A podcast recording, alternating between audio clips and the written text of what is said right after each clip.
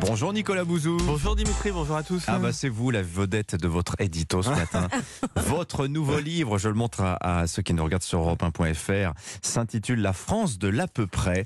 La France de l'à peu près. On perçoit tout de suite que ce que vous voulez dire, Nicolas, c'est le constat que les choses en France se sont détraquées, qu'elles marchent moins bien qu'avant. Est-ce que nous déclinons, Nicolas? Qu'est-ce qui se passe? Oui, alors la France ne décroche pas, la France ne tombe pas, mais c'est vrai qu'elle souffre d'un égalitarisme et d'un nivellement par le bas qui nous éloigne collectivement de l'excellence, et on le voit dans nos performances économiques, en particulier dans les performances du commerce extérieur ou dans les contre-performances du commerce extérieur. Le manque de rigueur à l'école, le laisser-aller dans les administrations, le mauvais management dans les entreprises, tout ça se paie par une dégradation relative de nos performances économiques. Ouais, l'à peu près, c'est quoi? C'est une crise de l'exigence. On peut-être donner quelques exemples concrets. Exactement, mais regardez les erreurs que commet l'administration. C'est l'URSSAF qui ne prélève pas le bon montant, c'est la sécurité sociale qui n'a pas pris en compte le fait que vous avez déménagé.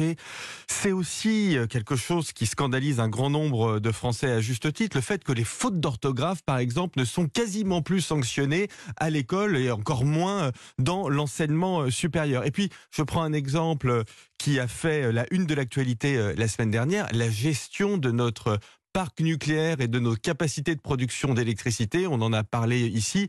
EDF qui a fait une perte historique en 2022, alors que sur le papier, le débat auquel devrait être confronté EDF aujourd'hui, ce sont ses super profits. Mais si la France est aujourd'hui gouvernée par l'à peu près, Nicolas, d'abord à qui la faute? Et puis, y a-t-il des solutions? Bien sûr qu'il y a des solutions. Déjà, il faut un discours qui soit bâti sur l'excellence, que l'on ne tient plus pour des raisons qui sont des raisons démagogiques. Il faut mettre en avant les modèles de l'excellence. Alors, on l'a fait un peu avec Thomas Pesquet, et d'ailleurs, ça a passionné les Français, et ça a passionné les plus jeunes en particulier, mais il faut aussi mettre en avant nos entreprises qui réussissent. Je pense à LVMH qui l'a encore fait polémique en raison de ses profits, alors que c'est une chose formidable pour la France. Emmanuel Charpentier, la prix Nobel de chimie, un exemple aussi pour tous les jeunes. Il faut aussi se demander pourquoi d'ailleurs elle est partie à l'étranger.